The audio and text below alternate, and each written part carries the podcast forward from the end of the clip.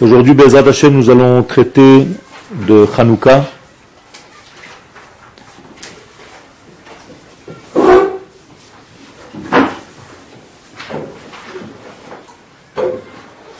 En nous fixant sur le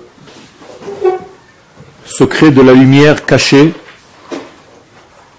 que nous appelons en hébreu Or Haganuz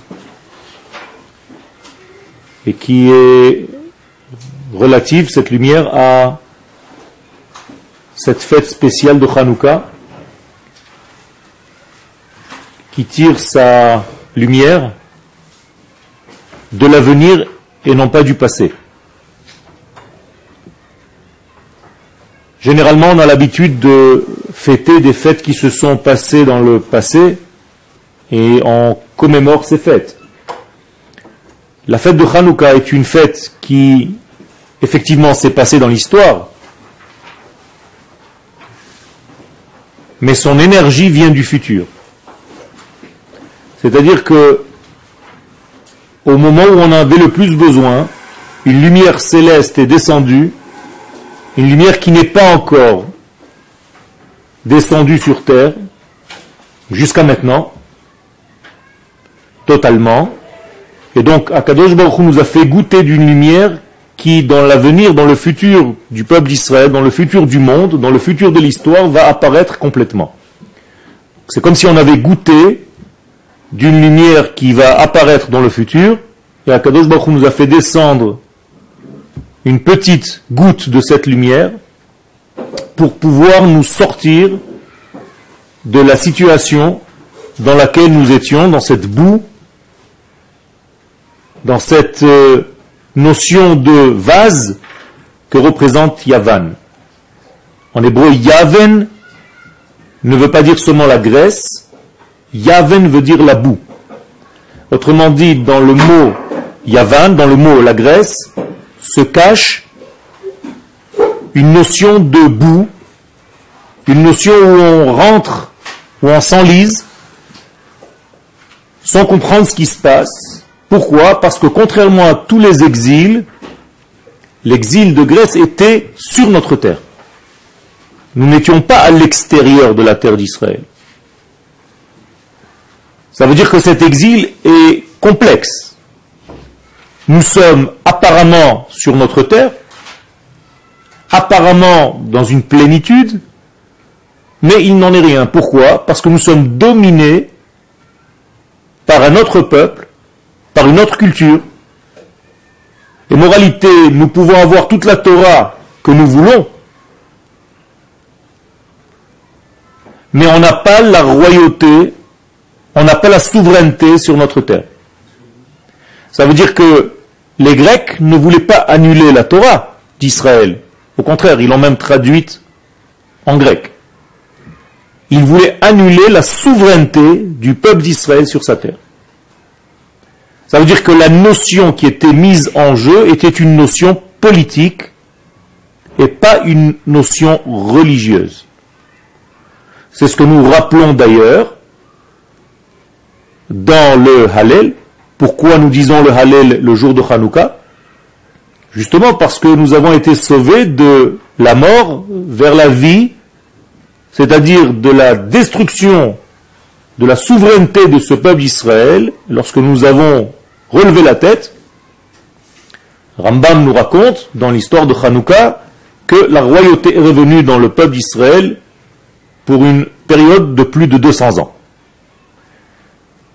Donc il faut bien comprendre le alanissim que nous disons dans la prière, lui aussi ne traite que de la victoire militaire sur nos ennemis il n'est pas question d'un miracle dans le Alanissim. On ne rappelle pas du tout le miracle. Cela nous interpelle et nous dit clairement que le miracle d'Akadosh Baruch s'est habillé dans notre victoire militaire. Et pour bien qu'on comprenne que cette victoire militaire était elle aussi un miracle d'Akadosh Baruch alors Akadosh Baruch nous a fait une sorte de clin d'œil en nous faisant le miracle aussi de la fiole. Mais le miracle de la fiole vient en second degré. Premier degré, c'est d'abord la victoire militaire, sans laquelle on ne pouvait pas rentrer dans le temple. Donc lorsque nous sommes revenus dans le temple de Jérusalem après avoir vaincu, eh bien on s'est retrouvé avec cette huile qu'on a retrouvée pour allumer cette fameuse fiole qui a duré plus que le temps voulu. Donc il faut bien comprendre que cette notion de Hanouka, qui d'ailleurs est au féminin, pourquoi nous n'appelons pas cette fête Hanor? Pourquoi Hanouka? Parce que les sages nous expliquent que Hanouka est de l'ordre de la féminité. Quand on parle de féminité dans la Torah, on parle de dévoilement. C'est-à-dire que pour dévoiler quelque chose, il faut une partie femelle. On ne peut pas dévoiler quelque chose dans une partie mâle. Un homme et une femme, la femme est là pour révéler ce qui se trouve en potentiel chez l'homme. En l'occurrence, un bébé. Le bébé se trouve dans la pensée de l'homme, mais il ne deviendra jamais bébé, sauf s'il passe dans le corps de la femme qui va le développer et l'accoucher. Ça veut dire que la notion féminine chez nos sages est toujours une notion qui est relative à la fécondation, au développement et à l'extériorisation de la chose. Donc Hanouka vient nous montrer que seulement lorsqu'on arrive à cette partie féminine, on peut se reposer. Hanou, en hébreu, veut dire trouver une place. Hanaya. Hanou, Ka. Ka, ça s'écrit Kaf He, les deux lettres hébraïques en valeur numérique 25, qui en réalité représente la royauté d'Israël, comme lorsque Abraham a pris son fils pour le sacrifice, il y a marqué Ve'ani ve'anar nelcha ad ko. Kaf he. C'est-à-dire, moi et mon fils, nous allons monter jusqu'à un certain degré qui s'appelle kaf he, jusqu'à un dévoilement, donc un côté féminin. À chaque fois que vous allez rencontrer le kaf he dans la Torah, c'est une notion de dévoilement, donc une notion féminine, une notion qui dévoile la royauté d'Israël, qui elle aussi, bien entendu, est féminine. Donc la royauté d'Israël, c'est le dévoilement du côté masculin, entre guillemets, d'Akadosh Baruch Ken euh, Vous avez dit que la, féminité, c'est l'extériorisation Ken Mais pourtant, on, a étudié que Rava et les femmes, c'est plutôt très intérieur, sentimental. Tout à fait. Tout à fait. Elle est intérieure, elle est introvertie, mais elle a une capacité intrinsèque de dévoiler les choses. De mettre en volume, on va dire. D'accord? Et ça, c'est la qualité féminine. D'ailleurs, même chez nous, les hommes, notre partie qui nous permet d'extérioriser ce que nous sommes, c'est notre partie féminine. Par exemple, maintenant je vous parle, c'est ma partie féminine qui est en train d'agir et ma partie masculine qui est en train de penser. Vous comprenez? C'est pour ça que la bouche, le dévoilement de la bouche, de la parole qui sort par la bouche, est automatiquement un degré qui est de l'ordre du féminin, car il est dévoilé. Tout ce qui est dévoilé, vous pouvez mettre, mettre égal femme, égal féminité. Tout ce qui est potentiel égal masculin égale homme. Donc homme et femme, c'est potentiel et réalisation. Donc une idée, c'est masculin. Une idée, c'est masculin. et l'action de cette idée, c'est féminin. Ok? Pourquoi c'est très important de comprendre ça? Mais Tout simplement, il faut comprendre de quelle sorte d'exil il s'agit. Avec quelle sorte de prison nous avons un contact durant la fête de Hanouka.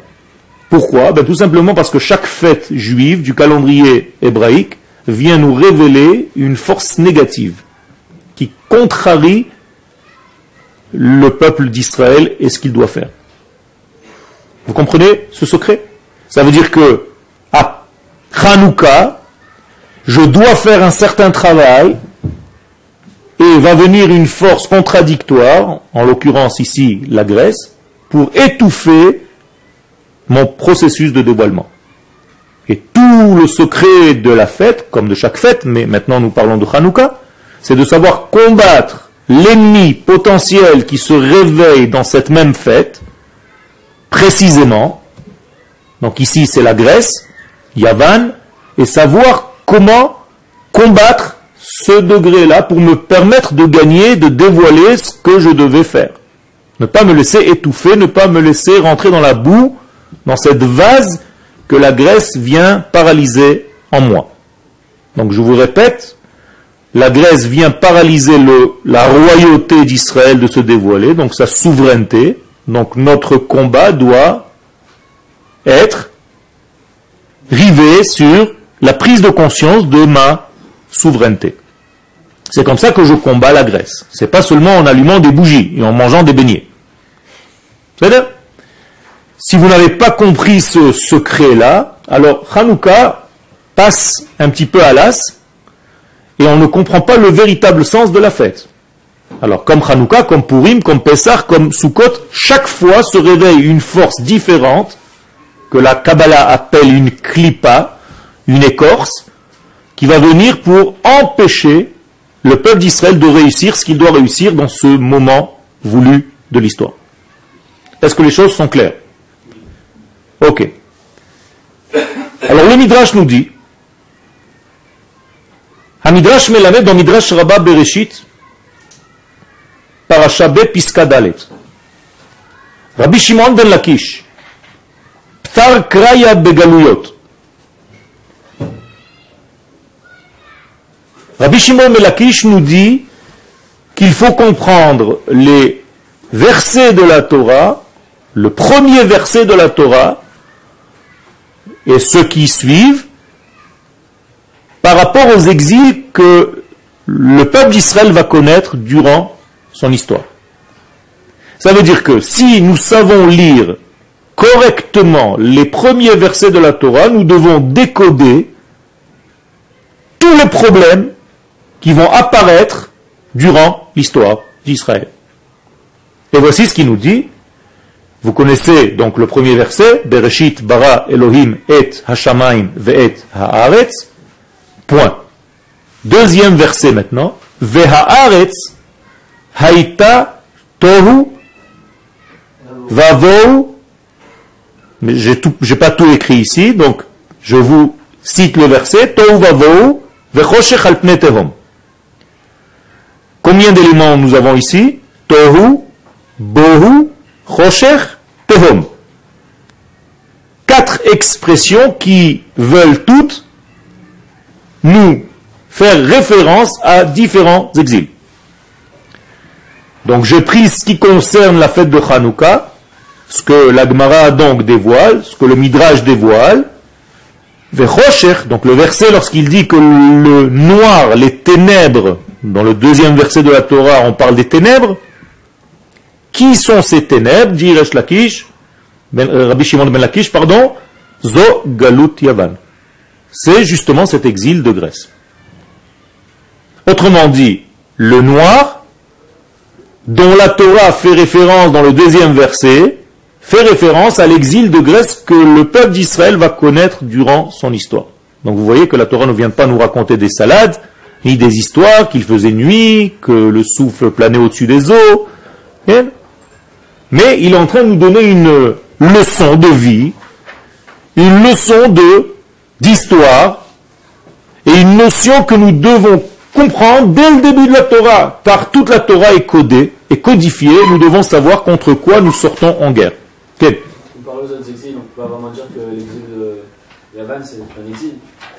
C'est justement, il a fait. Alors, ta question, justement, je, je l'ai traitée tout à l'heure. C'est un exil double. Pourquoi? Il est plus vicieux que les autres. Quand je sors de ma terre, j'ai une seule envie, c'est de revenir.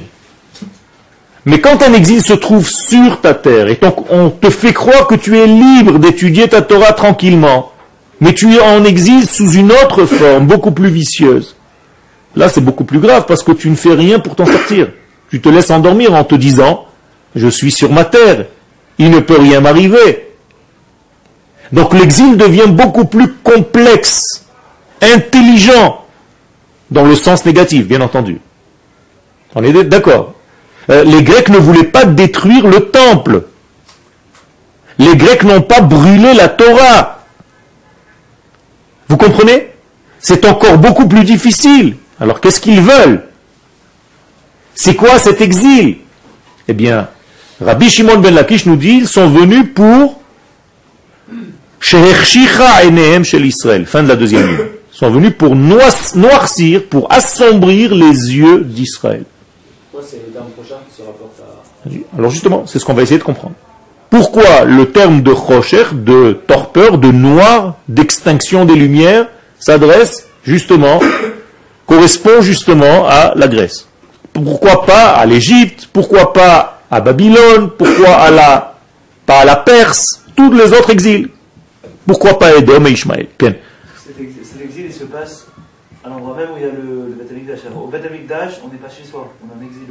Ça, ça, veut dire quoi? Ça veut dire que physiquement, apparemment, nous sommes chez nous.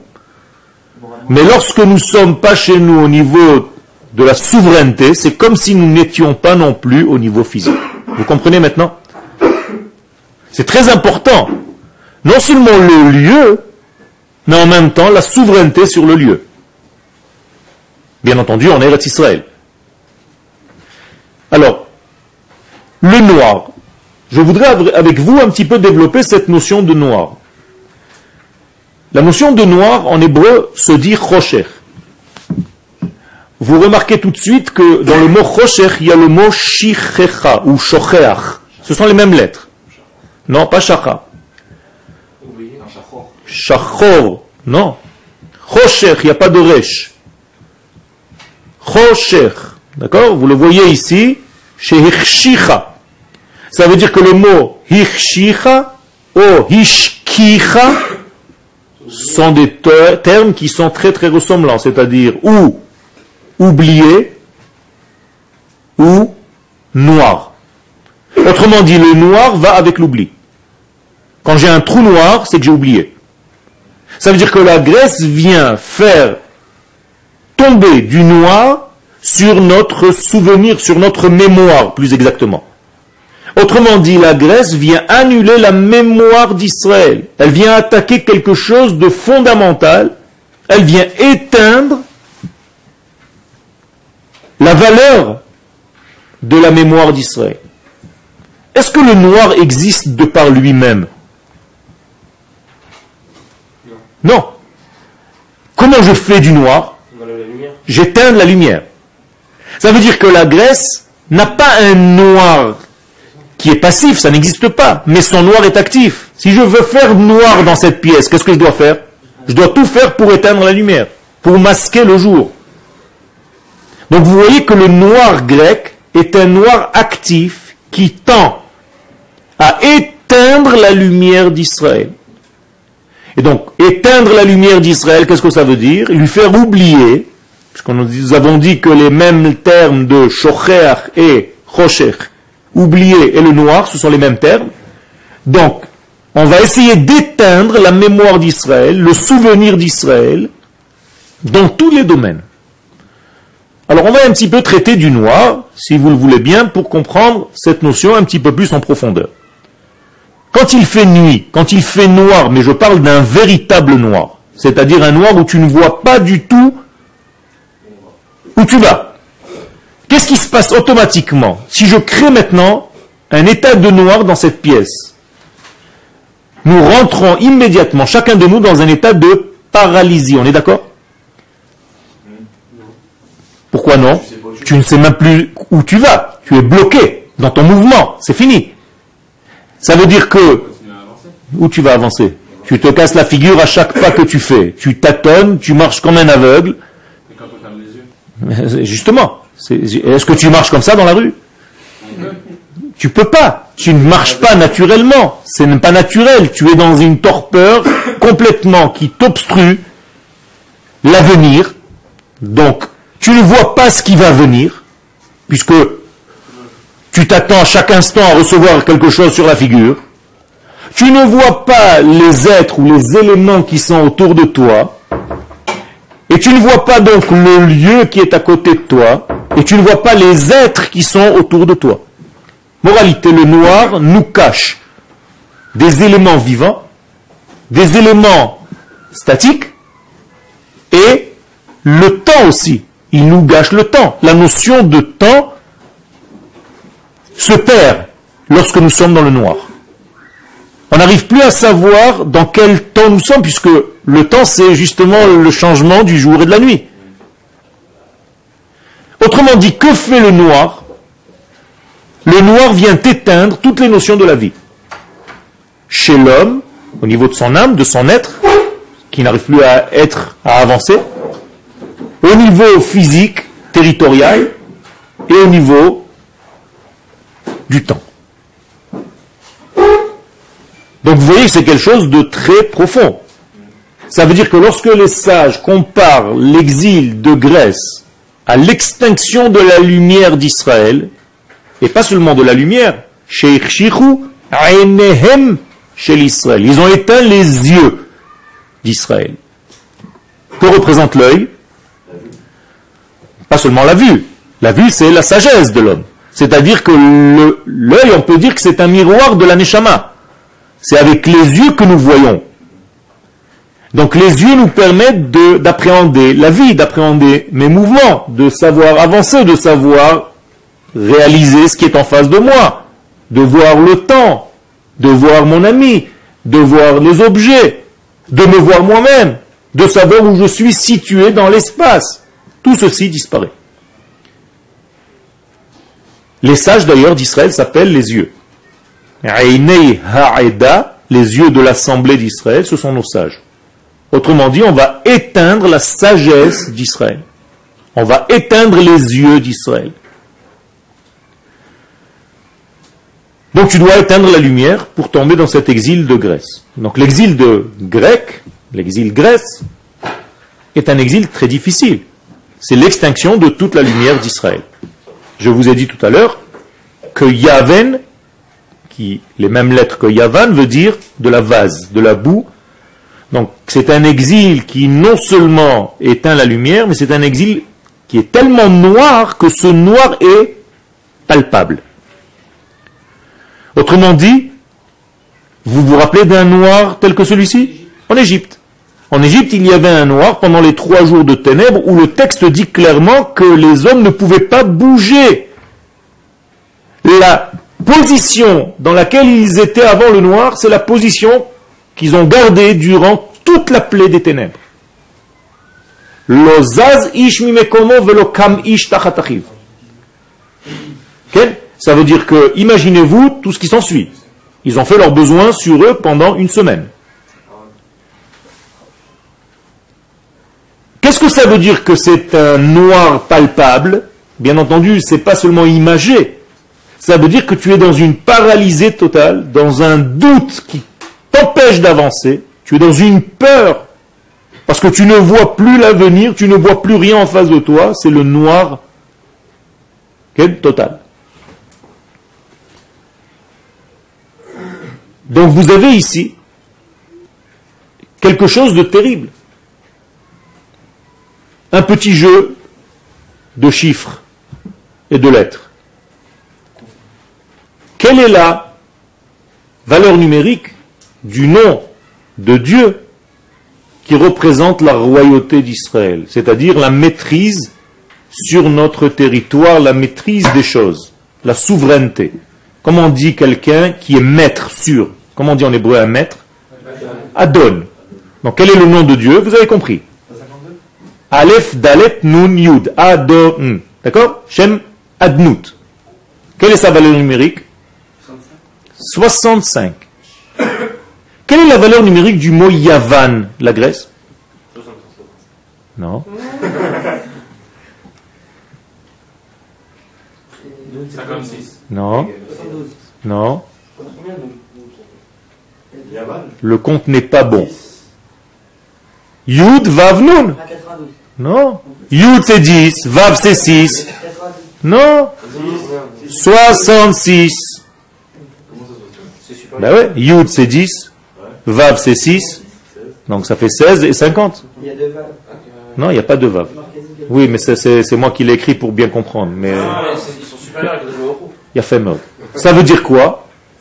Dans la Grèce, il y avait une notion, nous sommes supérieurs à la royauté divine, c'est-à-dire laissez-vous porter par nous, c'est nous qui allons être vos maîtres. Vous n'avez plus de Adon, vous allez dire la Grèce, c'est toi mon maître. Pourquoi ce nom précisément? Parce que ce nom représente la royauté d'Israël, la Malchut. Dina de Malchuta Dina. Maintenant, nous allons avancer. J'ai appelé ce cours Hanouka Haor HaGanuz. La lumière. Qu'est-ce que ça veut dire Ganouz? Caché, archivé. Mais il y a encore un autre terme en hébreu, amassé, rassemblé. C'est une lumière qui a été ramassée par Akadosh Baruch et qui a été archivée. Pour archiver une lumière, il faut la mettre en lieu sûr et avec un ordre pour la retrouver le jour où j'en ai besoin. On est d'accord, les archives, c'est ordonné. Regardez en français, c'est bizarre, mais le mot ordonné, c'est utiliser la lumière pour retrouver quelque chose. C'est comme si je mettais de la lumière. Or, donné. Ou organisé. Qui sont les mêmes termes que or haganouz. Ça veut dire la lumière cachée, c'est la lumière de l'organisation qui a été cachée pour l'instant. Autrement dit, lorsque cette lumière n'est plus, que disparaît avec cette lumière L'ordre. Donc on se retrouve immédiatement dans le désordre. Donc le noir, en plus de tout ce que nous avons dit tout à l'heure, représente aussi un désordre, puisque rien n'est ordonné dans le noir. Tu ne sais même pas où sont placées les choses. Et quand à chaque fois tu essaies de toucher, tu touches n'importe quoi et tu fais tomber tous les objets. C'est un désordre total. Donc l'ordre réside dans la lumière que tu places dans l'endroit que tu veux ordonner. Est-ce que c'est compris? Si je veux par exemple être ordonné dans mon étude, qu'est-ce qui va m'apporter de l'ordre dans mon étude? Capacité à mettre de la lumière dans cette étude. Plus je vais être lumineux, plus ma Torah va être ordonnée. Plus je vais être dans l'ombre, plus ma Torah, Shalom, deviendra désordonnée. Donc il y a un problème. Quelqu'un de désordonné, c'est quelqu'un qui manifestement est fragile. Vous savez que le désordre, même dans une chambre, même dans vos vêtements, même dans votre comportement, fait référence à un état d'esprit. C'est-à-dire, je peux rentrer dans votre chambre pour vérifier ce que vous êtes. Je peux savoir exactement ce que vous êtes seulement en rentrant dans votre chambre, en regardant votre lit, votre armoire et vos affaires dans votre sac. En quelques secondes. Tout révèle le propriétaire. C'est le reflet de la personne. Donc la lumière qui a été en fait avalée par la Grèce, cachée, puisque nous avons parlé d'extinction des lumières. La Grèce est venue éteindre la lumière d'Israël, donc elle est venue éteindre l'ordre d'Israël. Donc elle, elle est venue mettre du désordre dans le monde. Elle a désordonné ce qui était ordonné. Donc moralité, ce qui est ordonné est clair, ce qui est désordonné devient flou, devient incertain. Tu n'as plus de certitude de ce que tu fais. Tu ne crois plus en ce que tu croyais. Puisque rien n'est sûr maintenant. Tout est probable. J'en sais rien. Peut-être que si, peut-être que non. Ça veut dire que la Grèce a installé dans le peuple d'Israël le doute. Vous comprenez? Les choses qui étaient essentielles et les choses futiles ne se voient plus dans le noir. On est d'accord Donc là aussi, il y a un coup porté à la valeur des choses, pas seulement à l'ordre des choses, mais aux valeurs des choses. Tu ne sais plus où est l'important, où est le futile dans ta vie. Donc tu n'as plus de Emouna, puisque la certitude a disparu, et nous avons déjà à maintes reprises traduit le mot Emouna par certitude, c'est pour ça qu'il faut demander la Emouna quand Ve'emunatra ba, la nuit. Pourquoi on demande la Emouna la nuit? Justement, parce qu'il nous manque de la Emouna pendant la nuit. Pendant le jour, qu'est-ce qu'on demande? Chazdecha. Baboker chazdecha ve'emunatcha balelot. Autrement dit, si le chesed, la bonté se révèle le matin, la nuit, il y a l'inverse de la bonté. Donc qu'est-ce qui devient en réalité le noir? Din. Qu'est-ce que ça veut dire din? Individualité. Et effectivement, si j'éteins encore une fois toute la lumière, je me retrouve seul avec qui? Avec moi-même, c'est tout. Je suis capable de me toucher moi-même, c'est fini. Il n'y a que moi qui peux me reconnaître moi-même. Tout ce qui est extérieur à moi, je peux palper quelqu'un pendant 10 heures en lui disant mais qui tu es, dis-moi. Vous comprenez? Ça veut dire que regardez toutes les notions qui se cachent à l'intérieur de ce mot que les sages nous ont traduit chez Chichou Enem, chez l'Israël Bexeroter. Ils ont introduit en nous l'individualité, l'égoïsme. Hein, Je ne vois que moi, je ne suis plus capable de voir l'autre, puisque je ne suis plus capable d'avancer vers l'autre. L'autre n'existe pas pour moi. Pendant le noir, je n'existe que par moi-même, pour moi-même. C'est vrai. Il y a un truc que j'arrive pas à comprendre, c'est que s'ils n'ont pas détruit le Beth ils n'ont pas détruit la Torah, ils n'ont pas. Comment on a pu perdre à ce point-là toutes nos valeurs toutes nos- Justement, quand on, on t'endort avec des valeurs qui sont vicieuses, pas en attaquant la Torah, en attaquant quelque chose d'autre que toi, peut-être ce n'est pas important à ton sens. C'est ce que je vous dis depuis le début de l'année. Quand quelqu'un vient t'attaquer sur ta Torah, qu'est-ce que tu vas faire? Tu vas te défendre. Mais quand quelqu'un va te dire, mais moi je viens pas t'attaquer sur la Torah, moi je suis ton copain, au contraire, continue à étudier. Seulement tu ne seras plus souverain sur ta terre. C'est-à-dire, va étudier ta Torah. Va étudier ta Torah où? Où tu veux dans le monde.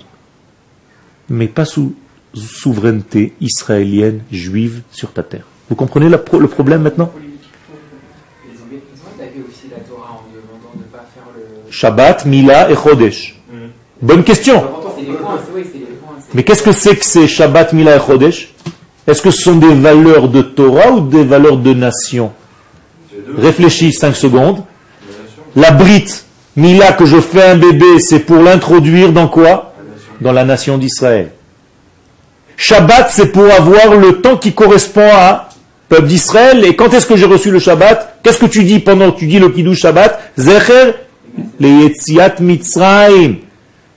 Autrement dit, quand je suis devenu une nation. Et Rosh Chodesh, c'est quoi? C'est pour me permettre de fixer le temps. Mais je veux dire, ça attaque, ça attaque justement les principes Non, de la. non, ça n'attaque pas les principes de la Torah. Pas étudier, pas étudier. Où tu as vu qu'ils ne laissaient pas étudier? Bah, quand, quand, quand ils arrivaient, le moment, ils disaient Ah non, c'était. Non, non, non, non, non. Obligé de jouer à la Non. Mais il, il leur Non. dit, mais écoutez, vous faites plus ça, vous faites plus ça, vous faites plus ça. Au niveau national, pas au niveau toranique. Et c'est une pratique de la Torah. quoi. C'est une pratique de la Torah. Autrement dit, tu arrives à la même conclusion que j'essaye de vous faire donner depuis longtemps, que la pratique de la Torah, elle est, elle est liée à la nation. Exactement. Tu es arrivé à cette conclusion maintenant tout seul. Tu as compris? On ne peut pas dissocier les choses. Tu as très très bien compris. Je suis content que ça vienne de toi. Donc en fait, voulait, bien la Torah en théorie. Exactement. Mais que tu n'arrives pas à vivre cette Torah, tu ne la consommes plus. Vous comprenez? Maintenant, c'est beaucoup plus clair dans ta tête. C'est-à-dire, tant que moi je le disais, bon, ça a la valeur que ça a. Mais quand toi tu arrives à cette conclusion par toi-même, maintenant tu comprends la puissance de ce que ça veut dire. Donc, moralité, nous sommes face à une force très subtile, très négative qui s'appelle Yavan. Attention, est-ce que cette force est apparue une fois dans l'histoire? Non. Elle réapparaît à chaque fois que nous sommes à la période de Hanouka. Vous comprenez maintenant le secret? C'est pire.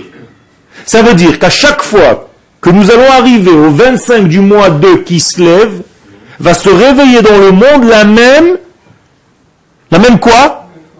Puissance négative qui va essayer de nous empêcher d'être souverains sur notre terre. Non, c'est une guerre intérieure. Oui. Ça veut dire que, je vais expliquer un petit peu plus, à chaque fois que tu vas traverser ces huit jours de fête de Hanouka, vont venir chez toi des doutes concernant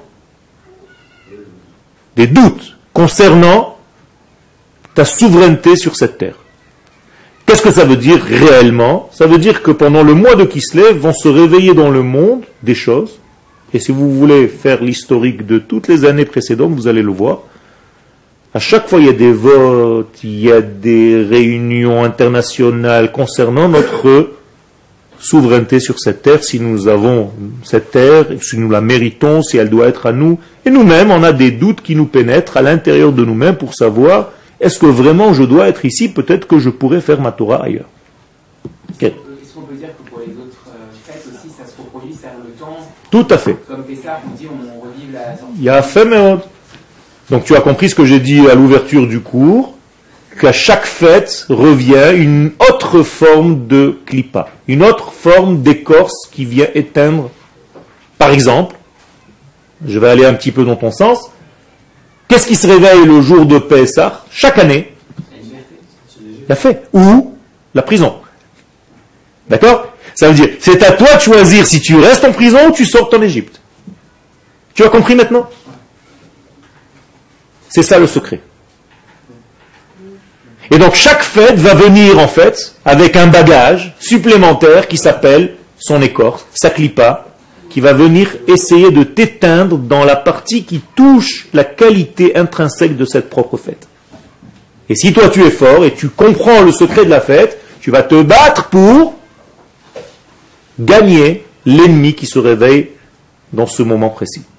Ce que je vous dis, c'est un secret que le Harizal nous donne dans ses livres de Kabbalah, qui est repris par la suite par le Rachash, des grands, grands Mekoubalim, des géants de ce monde. Et donc il faut comprendre que nous sommes face à une situation qui n'était pas seulement dans le passé, mais qui se trouve dans le présent.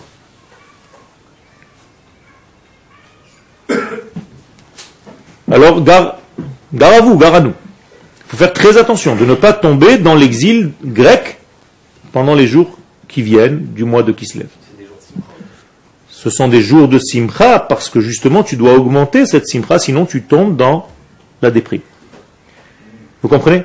Si la Torah nous dit que ces mois, que ces fêtes sont des fêtes où il faut augmenter la simcha, comme Adar par exemple, c'est quoi? Ça veut dire quoi? Que si tu n'augmentes pas la simcha, hein, tu vas être en deçà du seuil normal. On va t'attaquer encore pire. Donc tu dois faire un effort supplémentaire d'augmenter la simcha. Par exemple, les sages nous révèlent un secret. Quelle est la chose qui se révèle le plus dans le mois de Kislev, tout entier Je ne parle pas seulement de Hanouka. Tu as envie, pendant tout ce mois, d'une seule chose de dormir. Comme ça nous disent les sages. Ah, tu es en train de me donner la raison. Mais en réalité, les sages nous disent dans les livres secrets, notamment dans le Bnei Issachar, pour ne pas le citer, que pendant le mois de Kislev, le type, il est toute la journée à avoir une idée quand est-ce que je vais rentrer au lit. Pourquoi? Alors toi tu me dis une raison, oui, parce que c'est l'hiver, machin, tu vas trouver toutes les raisons du monde. Mais en tout cas, c'est comme ça. Alors moi je vais aller un pas en avant. Qu'est-ce que ça veut dire vouloir aller dormir? Exactement, arrêter de se battre, lâcher prise, laissez-moi tranquille, moi je vais dormir. Qui se passe Ce qui se passe, je suis trop fatigué, je ne peux plus me battre. On vient de le voir, quelqu'un qui a réagi comme ça dans l'histoire, vous vous rappelez? Il y a deux semaines. Et savent, quand il voit son frère en train de... Quand il voit son frère en train de... de préparer un plat, qu'est-ce qu'il lui dit? Je suis fatigué. Et, qu'est-ce qu'il rajoute après? Lamut. Je vais mourir. C'est-à-dire, je vais dormir. Je vais dormir si je vais mourir? Oui, un petit peu. Quand on va dormir, on va un petit peu mourir. C'est pour ça qu'on fait Kriyat Shema comme si on allait mourir. C'est-à-dire, dormir, c'est mourir un peu. Quelqu'un qui veut vivre, il a du mal à dormir. Quelqu'un qui est opprimé, quelqu'un qui est dans un état de déprime, il a tout le temps envie de dormir. Quelqu'un qui est heureux, il a tout le temps envie d'être comme un petit enfant. Hashem, quand vous allez avoir des enfants, vous allez vous dire, mais quand est-ce qu'il va s'arrêter? On dirait un, ressort. Il ressort, il cratate, il monte, il fait des trucs, des bêtises, mais sans arrêt, sans arrêt. Toi, tu es déjà comme ça, mort. Et lui, il est encore en- avec une force, il faut lui donner des fois des, des, des, calmants pour qu'il aille dormir. Bien, ça sent le vécu. Je vous parle de, de ma chair. Ça veut dire quoi? Ça veut dire que les enfants sont plus proches que nous de la vie. Et nous, on est un petit peu fatigués de temps en temps, alors on se laisse. Slicha? Non? Un chacham, non. C'est pour ça que les sages, les véritables sages, ne dorment pas. Qui ne dort jamais d'ailleurs? Akadosh Baruchou. Akadosh Baruchou. Vous le dites ou pas? Hine lo yanum velo ishan shomer Israël. Donc, si tu arrives au sommet, tu ne dors plus. Ouais, mais pas dormir, c'est mourir. On meurt aussi. Non, C'est très important. de non, non. Très important de rêver. Ah, donc, Et si tu arrives à rêver éveillé, tu n'as plus besoin de dormir. c'est pas possible. Yaakov Avinu n'a pas dormi pendant 14 ans. On Il Il y a des sages, il y a des grands sages d'Israël, même aujourd'hui, qui ne dorment que quelques minutes par nuit. Ils ont pas de cerveau. Non. Pourquoi? Parce qu'ils sont largement dans le rêve tout en étant éveillés. Et comme c'est le rêve qui guérit la personne, nous avons appris déjà un petit peu le secret du rêve. En hébreu, chalom vient du mot guérir, les achlim. Donc moralité, celui qui rêve est toujours en voie de guérison. Donc il n'a pas besoin d'aller dormir. Nous, on a besoin d'aller dormir justement pour rêver. Vous comprenez? On ne va pas dormir pour dormir, on va dormir pour rêver. Celui qui dort sans rêver se réveille crevé. C'est le rêve qui nous régénère. Comment on peut rêver euh, sans dormir? Ah, fait. Rêver sans dormir, c'est ne pas perdre ton lien avec l'autre monde. Ça devient de la prophétie. Ça devient du roi HaKodesh. Qu'est-ce que tu fais quand tu rêves? Tu reçois des messages de l'au-delà. On est obligé de répondre. Justement, les Hein? prophètes, ils se, les Non, tu n'es pas obligé. prophètes se couchaient quand ils avaient une prophétie. Slicha, Les prophètes se couchaient quand ils avaient pas tous. Mon cher Rabbeinu, non. C'est. D'accord Bechol Beitin et Emanu. Tu as raison, mais pas tout le monde. D'accord. Et ils dormaient pas d'ailleurs, ils étaient dans un état second, mais éveillés, pas seulement en rêve. De temps en temps, la prophétie vient en rêve. Ils tombaient, mais ils étaient éveillés. Ils étaient en transe. Il y avait des mouvements. Si vous voyez un prophète comme à l'époque, vous vous sauvez tout de suite. hein. Dites, j'ai vu un malade mental sur la piétonne. Le pauvre, il faut vite l'enfermer. hein. Mais non, c'est Isaïe. Ah bon? C'est comme ça un prophète oui. Les gens ne savent pas ce que c'est la prophétie, justement parce qu'on a perdu cette notion, mais en réalité c'est une notion qui nous appartient. Mais il y a des gens qui arrivent à rentrer en transe aujourd'hui. Oui, mais je ne parle pas de fou. Je ne parle pas de fou. Mais vous de dire que justement, ils étaient un peu. Non, les fous. à l'extérieur, dans une vision extérieure. Mais en réalité, ils étaient imprégnés de prophétie. C'est autre chose. La prophétie, c'est pas toi qui rentre en transe, c'est Akadosh Baruch qui vient te parler. C'est autre chose.